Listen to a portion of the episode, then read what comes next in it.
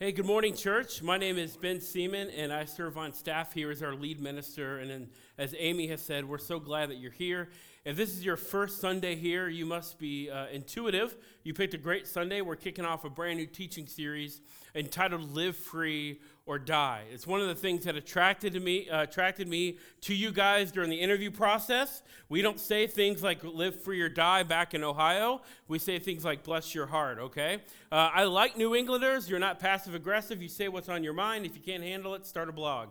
Uh, so over the next six weeks, we're going to journey together. That was funny. You can laugh through the book, maybe it wasn't, through the book of Galatians. And Galatians is a book that has many themes, but one of them is the theme of freedom.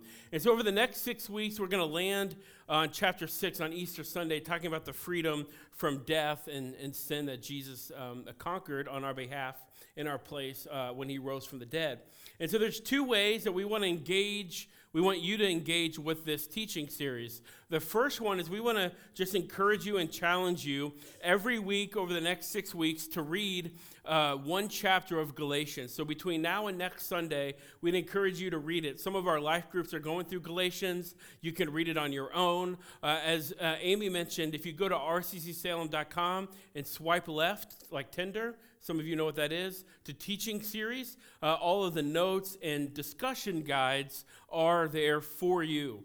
And the second way that you can engage with the teaching series is you'll notice, if you haven't already, there's a massive scripture wall uh, on the back as you're leaving on our chalkboard wall that our creative team put together for us. And so, what, what we'd like for you to do is you're reading Galatians this week, chapter 1. Next Sunday, when you come back, we've got some markers in the back that you can highlight, circle, write question marks, little prayers around the chunks of scripture that are speaking to you. So it'd be kind of cool to see between now and Easter what the Lord's up to. It, when when um, this might be different when we read the Bible not just for ourselves, but for a collective community. So I'm excited to see what you guys come up with and how the Lord and the Spirit's working in our midst as you're reading Galatians uh, with us. I do have one uh, family announcement that I need to make as our lead minister, and that is this. We, we, try to connect with our, as many adult leaders and students and parents and uh, those that serve on our family ministry team. Uh, and so the announcement is this that Tyler Vandeventer uh, has been on staff for a little over uh, a year now, doing multiple things as he's pursuing his ministry degree from Johnson Bible College in Tennessee. Uh, I don't know if you know this or not, but Olivia basically was our graphic designer for free. Uh, she gets paid to do that at another company, but loves the Lord and, and served us in that way, creating all of our graphics giving us a new, modern, more relevant feel when she rebranded uh, the church and we moved into this space. And, but, but I want you to know that when Paul builds the church, or when Jesus builds the church, Paul says that um, he builds it with living stones. And that means people come in and out of our lives, and we go in and out of other people's lives all the time. And there's seasons for things, right? And somehow we realize this in the corporate world or with our friends, but in the church world, it's sort of unexpected when people don't move on. And so I want to encourage you to keep us as a church in your prayers and the Vandeventers in your prayers as Tyler has stepped down from the staffing position this week. And we're praying for them. We want good for them as they seek the Lord in their next season. I want to encourage you to pray for us, for your staff and your elders as we are looking to seek and fulfill or fill uh, that position in the weeks ahead because we, we want to be a church that unapologetically is for families uh, in our community. Cool? All right, moving on. In Galatians, Paul talks about freedom in multiple ways. And today we're going to talk about, in week one, the freedom from performance. Uh, one of my favorite pastors that I follow is a guy by the name of Jeff Brody, Canadian. Uh, there are Christians up there here, and he says um, we've never heard many more. Cho- we've never had many more choices, but we've never felt less free. Do, do you sense that that might be true for you? That I think we think that freedom comes from money, multiple options, multiple decisions, that if we have multiple options, then we can be free. But does freedom actually come from multiple options? I read an article from US Today. US Today, that's always hard to say coherently this week. Um, and I, I, read an article of a mom and pop shop that sold multiple jams at food markets, like on Saturday mornings. And they decided to release 20 set, 26 uh, different flavors, which makes sense, right? More palates, more people are going to give us their money, revenue's going up. Now, if you work in PR or in sales of any kind, you know that more options doesn't actually equal freedom, yes? uh, because this couple found out that their sales only increased by 3% that Saturday. And so the following Saturday, they said, here's what we're going to do we're going to only sell six different kinds of flavors. And because they decided to offer less, it, revenue increased by 30% the following weekend. Have you ever been to a fancy restaurant, you know, where they charge you for the water? And, uh, yeah, just me? Okay. Um, you guys awake? Uh, hey, it's not snowing today. It's awesome. Yeah. And so, uh, have you ever been to a fancy restaurant where the waiter or waitress comes to you and says, What would you like to drink? And you would say, I would like a glass of water, to which they go, Would you like tap water, mineral spring water, well water, distilled water, sparkling water, bottled water, or water with a lemon? I don't know, lady. Put water in a cup and put ice in it. Like, what, what are you talking about? Does more options actually equal more freedom? I hated school shopping. And my mom would take me to American Eagle back in the day when I was young enough to fit in their clothes. And we would, we would look at the wall. There's like boyfriend jeans, uh, I don't know, tight fit jeans, loose fit jeans. And we think that more options is better for our brain. But through research, we know that more options actually doesn't multiply our thinking efforts, it divides them.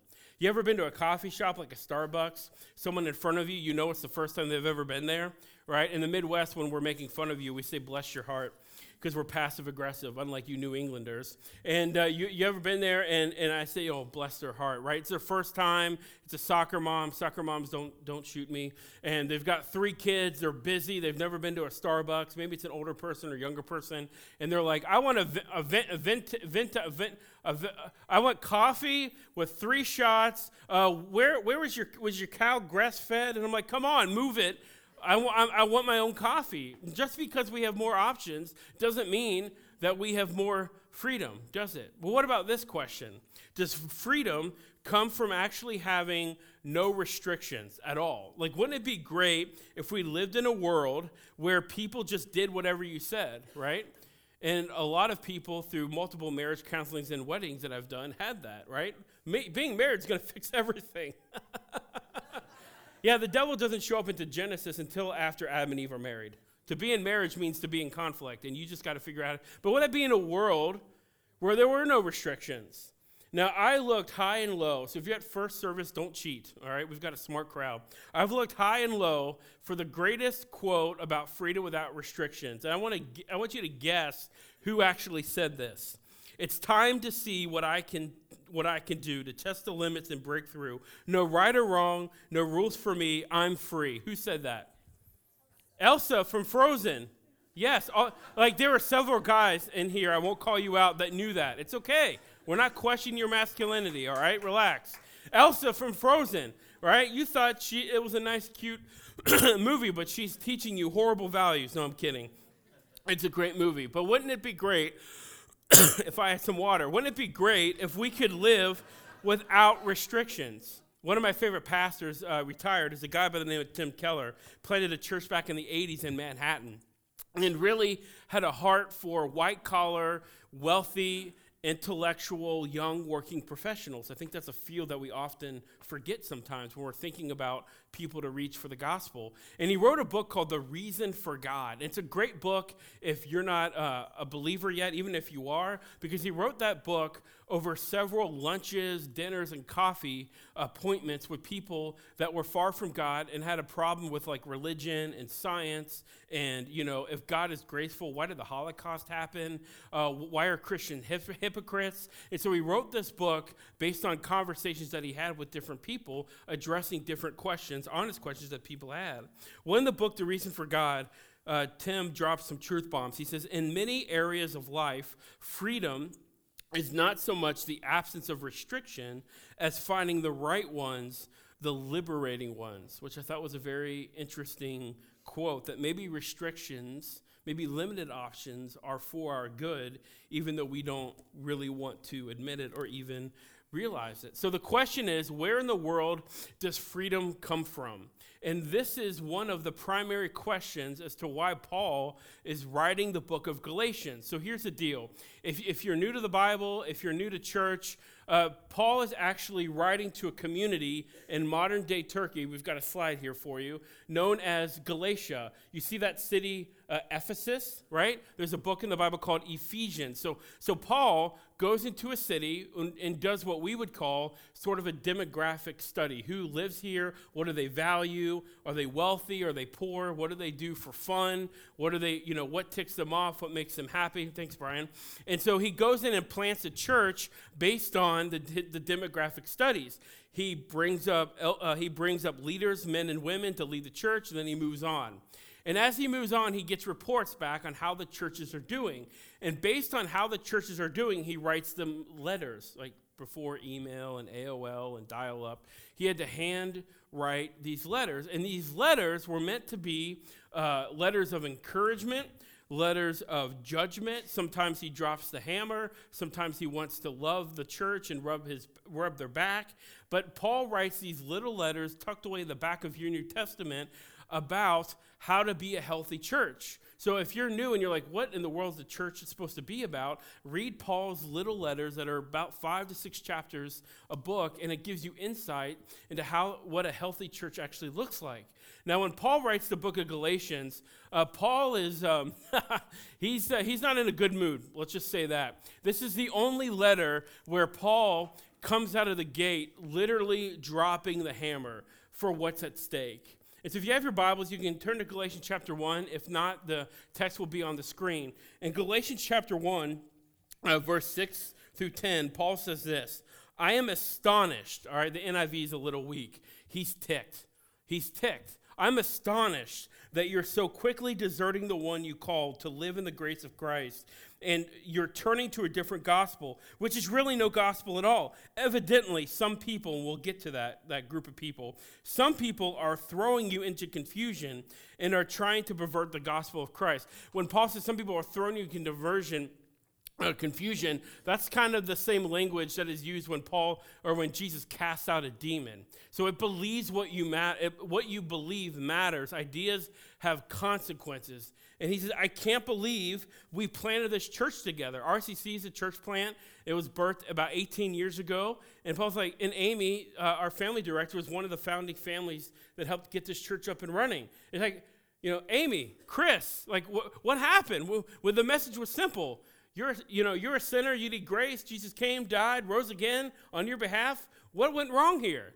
And Paul continues in this letter, verse 8, but even if we or an angel from heaven should preach a gospel other than the one we preach to you, let them be under God's curse. So evidently, what's being taught at this church, Paul is like, just send him to hell. Paul is not a um, peacemaker. he's a very dominant person.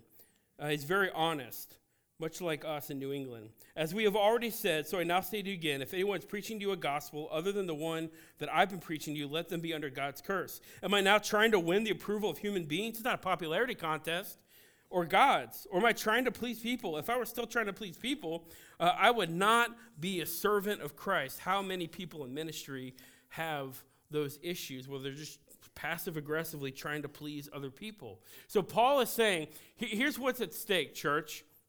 Most people in the church believe that, or, or, or, let me back up. If you have friends that are not here and you ask them uh, questions about their views on religion, more times than not, they know about Christianity. I mean, th- we are the most informed society in the history of our country. We're just not developed, we're not mature. And so if you ask any friend, tell me the 101 about Christianity, basically you can choose heaven or hell. Sinners go to hell and people you know with grace go to heaven or whatever. But paul says there's another teaching that you're putting your life under that is equally going to put you under god's curse. And this is something they'd never heard of. You see what the church in galatians was struggling with was not being sinners was that they were being good moral christian girls and boys See, they, they, they, were, they were banking on their performance to get them in heaven. You know people like this because you might probably be one, right? I went to church 50 times out of the 52 Sundays last year, God, you, you, uh, why, am, why am I being diagnosed with cancer? Pastor said I need to give 10% of my offering. I gave 90 and lived off of 10. Why did my husband leave me? We believe that grace is a thing, but we function out of a performance based relationship, don't we? And the answer is yes. And what Paul is saying is that sometimes sin keeps you away from the Father, but sometimes goodness keeps you away from the Father. I can read the Bible in Greek and Hebrew. I attend church every time the doors are open. I'm in 87 Bible studies. I listen to only Christian music and only watch Christian movies. And you wonder why you don't have any friends. and, and Paul's like, How many people have you baptized? You know a lot about the Bible, but do you have any influence? Who's going to come to church if you actually invite them?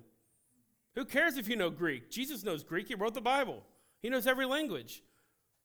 See, your morality, your goodness can equally keep you away from the Father. There's this group that Paul is, is calling out. They're called Judaizers. Can you say Judaizers? All right, that's about half of you. The other half are asleep. You need to know that we have coffee. Judaizers believe that freedom comes from performance, restriction, and rules. Boring. In other words, if Judaizers were here, and they are, we just call them different names here, I think, in the church. I don't know what that is off my head. But if Judaizers were here, they would have clapped when eight people got baptized last Sunday.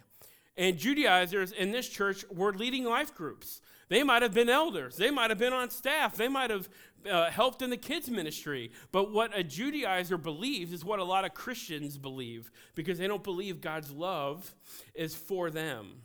And so what, what they teach behind closed doors is look, look, I'm so, I'm so glad you gave your life to the Lord. I'm so glad you expressed that in baptism. But, but here, here's the deal we know you're a Gentile, and a Gentile is anybody that's not a Jew. It's, it's like a generic word. We're, we're technically Gentiles, unless if you grew up Jewish, then you would be a Jew. I, I, I, know, I know that you converted to, to the Jesus movement, but here's the deal you still have to be circumcised. Oh, awkward conversation. You still have to sacrifice animals. The Day of Atonement, Leviticus 16, you still got to slit a goat's throat to be forgiven. You still got to do ceremonial washings. You still got to do all of the Levitical celebrations in the Old Testament. You see where I'm getting at? Paul's getting a sniff of this. That morality and goodness is damning this church. Not sin, not fornication, not adultery. It's high church attendance. It's knowing a lot about the Bible, but never letting Jesus, the God of the Bible, actually form and transform form them.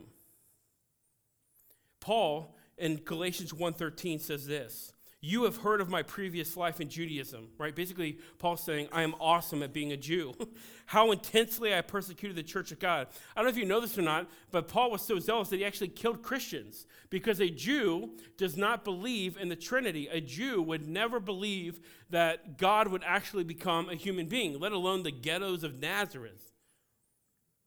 And so, if you believe that, I was so zealous for the law and being a good little boy, good little Christian boy, or what a Jewish boy, that I would kill people that believed that Jesus was God. I was advancing in Judaism beyond many of my own age and among my own people. I was extremely zealous for the traditions of my fathers. I, I was a millennial Jewish man, and I had boomers men in their 50s coming to my Bible studies, asking me my questions, how I see the law. I crushed it at being a good, religious, moral person. I think a lot of us look at our faith sort of like a ladder, at least performance based, right? And the more good we do, and the more we grow, uh, we we can climb higher on the ladder. I thought about climbing, but I don't want to be a YouTube pastor for falling down, so I'm not going to do it. And so for Paul, Paul's like, look, and we'll get into this next week. We're just scraping the iceberg. Paul says, look, there's 613 commandments in the law, the Torah, the first five books of your Bible. You need to read the Old Testament because every question that Jesus is asked in the Gospels comes from the Old Testament. So sometimes you'll get Christians that don't understand the Bible and they'll say the Old Testament's irrelevant. Are you kidding me? it's the thing that Jesus taught from and was asked about. And so Paul says, I've obeyed all the laws, and then I obeyed all the customs. I cut my hair a certain way, I grew my beard out a certain way, I wore certain clothes. Uh, because I was such a Jew and so religious, I didn't want to mess up anything, right? And so if there was a law that says you can't work on the Sabbath, I would say that you can't go 10 feet outside of your house so you, that you would be tempted to work. That's how religious I was. And then he says, it grew in me a passion, a hatred for people that called themselves Christians. How in the world could you ever believe in the Trinity? Why in the world would anybody ever think that a homeless dude from Nazareth, who was a carpenter, who threw parties at other people's houses, who turned water to wine, would actually be God in the flesh? And because I was so good at being religious and obeying rules, I became judgmental, a hypocrite somebody that knew what I was against, and nobody really knew what I was for. It's easy to have a relationship with the Lord if it's about performance, isn't it? Because then you can kind of measure if you're good at being a Christian. My friend uh, Jamie, I met him in Brooklyn, New York, when I was interning uh, in my 20s at a church. So if you're in your 20s, don't leave your 20s until you visit New York. It's a great experience. And uh, my friend Jamie grew up in a very conservative uh, home in, uh, in, in, Alabama. Like the, there were like more Christians than Jesus down there. And uh, he would tell me that his faith experience went some, something similar to Paul, where he would come home with grades and he would say, Mom and Dad, look at me, I got A's and B's. And literally, I'm not making this up, literally, his mom would look at him and say, Well, Jamie, would God be pleased with B's? What, doesn't he want our best for us? Uh, I'm eight years old. Uh, you're lucky I, I got what I got. And that developed a complex in my friend Jamie's brain. And as he grew older, his family would say things like, you know, why did you hit Billy on the playground? Or why did you say this? Or why did you talk back to your mom? Would Jesus be pleased with that? And so, so Jamie only knew the Lord in terms of a guilt trip. If, if he didn't perform well, then, uh, you know, God would not be pleased with him. And my friend Jamie, for all the wrong reasons, developed a prayer life. You know, you can develop spiritual habits for all the wrong reasons because you think God wants you to perform well. And so, so prayer is like basically like trying to do like a balance beam routine at the Olympics, hoping that you'll stick the landing and God would be pleased, pleased with your little prayer. Jamie developed a prayer life because Jamie developed ulcers. He, he became so worried that the Lord would kill him in his sleep for not being a good Christian boy they would often pray for God to not take him in his sleep. This became his theology, this is important, became um, such a horrendous thing that it developed a medical condition because he thought God was after him. He thought God was going to kill him because he didn't perform well. Jamie developed ulcers, many ulcers, to the point where he had to be rushed to the hospital because he was so stressed out and so freaked out that if he closed his eyes that night and he didn't get a B in biology, God would take his very life. You see, Paul says, I've outperformed every person in Judaism. I've found no freedom in my performance to be religious. So let me ask you where do you find yourself striving these days? Where, where, where, where, do you find yourself believing in the quote unquote love of God? But really, if you are honest, if I took you out to coffee and I stared you down while I drank my coffee, because because I'm a pastor, right? People are going to say like the church thing right away. Hope I can move on. I'm really good at staring. It, it's a gift I have. And then you really got comfortable, and you're, you know what? I just, you know, you know that whole like if I died today thing. Thing I don't know if I would make it make it into heaven. It's such a like a over church thing people say. I don't know. Why? Where does that come from? I'm not you, but I would guess that you think your faith and your relationship with the Lord is based on your performance. How devastating. And also, if I'm being honest, the other side of the coin, how arrogant. That you would think that, that God's love for you is based on your performance. But we grow up in houses like Jamie. We go to churches and, and believe religion like Paul, where, where we, if we never perform, think about this when you were a kid or a young adult or even now. When do you feel loved? Sometimes it's the only time we feel loved is when we're being praised for what we've done. We, we were the lead salesman or saleswoman. We got the best grades in fourth grade. We did this thing, and, um, and our mom, for the first time, said, We're so proud of you. The father never says he's so proud of us for praying or reading the Bible a lot. He never says, I'm so proud of you that you went to church 53 times, even though you only had 52 weekends in the year. He says, I'm proud of you because you're my kid. I love you. You're going to screw up a lot. We're going to have a lot of great stories. But your ability to be awesome or not awesome at religion is not dependent upon your performance. It's dependent upon my son's performance. And l- listen, if you're remotely interested in Jesus, and I say that to people that have been here for 18 years, just because you go to church doesn't mean you're interested in Jesus. If you're remotely interested in Jesus, whether you've been here for 18 years or this is your first Sunday, let me read to you what a workaholic, type A, D dominant driven person finally realized. It's, it's found in Galatians 1, verse 15. He, Paul says this But when God, who set me apart from my mother's womb and called me by his grace, was pleased to reveal his son in me so that I might preach him among the Gentiles. Uh, look, that, that, that should change your life. Here's what Paul is saying before I even knew religion was about a performance, before I can get on the high beams and stick the landing and everyone would give me a 10, before I was, before, uh, here's an ethical conversation, before I was even labeled a good person, a bad person, or a morally neutral person, when I was born, when my mom was there, because that's what happens at birth, and when my dad was there, I'm thinking like, so like if you watch the show This Is Us, and why wouldn't you? It's like the best show ever. And, and the family's coming in, and, and your mom's crying, and your dad's high fiving his buds, and everyone's taking photos, and there's balloons, and somebody brings cake, and you're like, I'm 30 seconds old, I can't eat it, I don't have teeth yet, right? Everybody's excited that you've arrived. And Paul has said, this is what makes the Christianity so beautiful. Paul has said, before I even sinned, or before I actually did a good thing, there's another person in the waiting room, so to speak. It was my heavenly Father. And he was waiting, dying for the opportunity that I would come to a point in my life where he would introduce me to his son and say, Here's the deal, Ben. Here's the deal, here, here's the deal, Paul. I sent my son on your behalf to perform for you knowing that you would never be able to live the perfect life that you needed to live to be in my presence. My son took care of it. Would you receive that? And for some of us, if we've been a Christian long enough, that doesn't sit well with us. Because now, especially if we're type A, and honestly, I'm not trying to be funny, if we, if we have anxiety issues, th- th- that doesn't sit well with us. Because like, what can we control now? I don't know if you can c- control the love of God as much as you should be run over by it.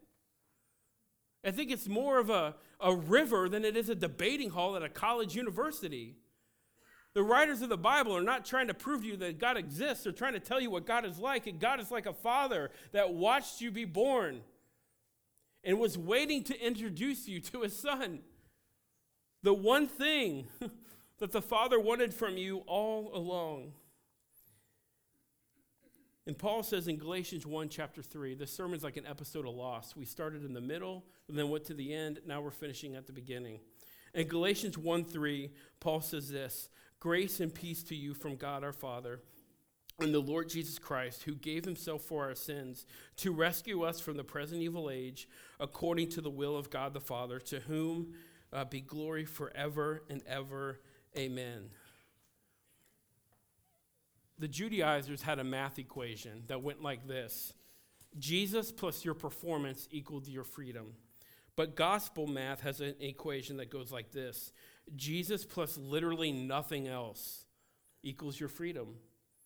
Because if the son goes to the cross and you still have to like be circumcised, give 87% of your money, go to 87 Bible, I don't know why I have a thing for 87, go to 87 Bible studies, uh, do all these things then like if you're Jesus, you're like, why did I be crucified under capital punishment if that sacrifice wasn't enough? Even our attempts to be good are offensive to Jesus because you're missing the point. The point is, you don't have to perform anymore. I've done it for you. Relax, relax, and come have a relationship with me. So, here are Jesus' big three takeaways in Galatians 1. Number one is that Jesus came into the world on a rescue mission. Jesus did not come to be a good moral Sunday school Bible teacher. I've been sick most of 2019. I'm, th- I'm great now, thank the Lord. But there's this thing called an urgent care that my wife has been trying to get me to go to, and eventually I went. And I got news that said my situation was a lot worse than, as a man, I didn't want to look at. Your situation is a lot worse than what you really want to look at. You don't need a nice teacher, you need a rescuer. Your sin doesn't just separate you from God, your morality doesn't just separate you from God. It seeps into your bones and affects every way of living. We, we don't need a moral teacher. You can get that in any other religion. We, we need a rescuer, someone that's willing to have the guts to say, This is the reality of your situation. I'm going to die for it, and I'm, going, I'm never going to run away from you. Secondarily, Jesus outperformed all other religious performances, and we'll get into that next week. Thirdly, Jesus came to be the object of our faith. If somebody ever looks at you and says, You just need to have more faith, just do what we do in the Midwest, isn't that special? You can't have more. What does that even mean? Your faith doesn't save you.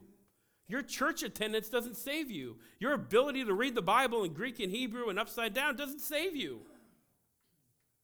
What saves you is the object of your faith, which in Christianity is Jesus Christ himself. And if Jesus didn't actually live, or if he did and he lied and he's a fraud and he didn't go to the cross, you can have all the faith you want. You're still going to be dead in your sin and propped up in your own righteousness. But Paul says that Jesus is the object of our faith. He either came, went to the cross and rose again or he didn't. So you don't need to stress out about not performing well and having more faith so that God will love you. That's ridiculous. God loves you because his son was faithful on your behalf, even though we're not. And so here's a big idea, friends. I'll close with this. Where does freedom come from? Freedom comes, freedom comes from a performance uh, found in a freedom from performance is found in a mutually exclusive love relationship where Jesus gives up his rights and goes to the cross, we give up our rights and our desires and meet him at the cross. May you find this week and believe this week your relationship with the Lord has nothing to do with your performance and everything to do with Jesus' performance. Lord, we thank you so much for an opportunity to listen to your word. Uh, I don't actually believe everything I'm saying because I'm struggling with it too. Uh, a lot of how I live, I do base my ability to do my job and be a good husband on my performance. And so collectively, I just want to rebuke uh, any false story that we've believed that we're not loved unless we perform well. We thank you for your son, that he went to the cross on our behalf, that had nothing to do with our ability to perform well. We thank you that your son was faithful when we're not, was perfect when we never could be, and is willing to be with us should we accept him. It's in your name that we pray. Amen.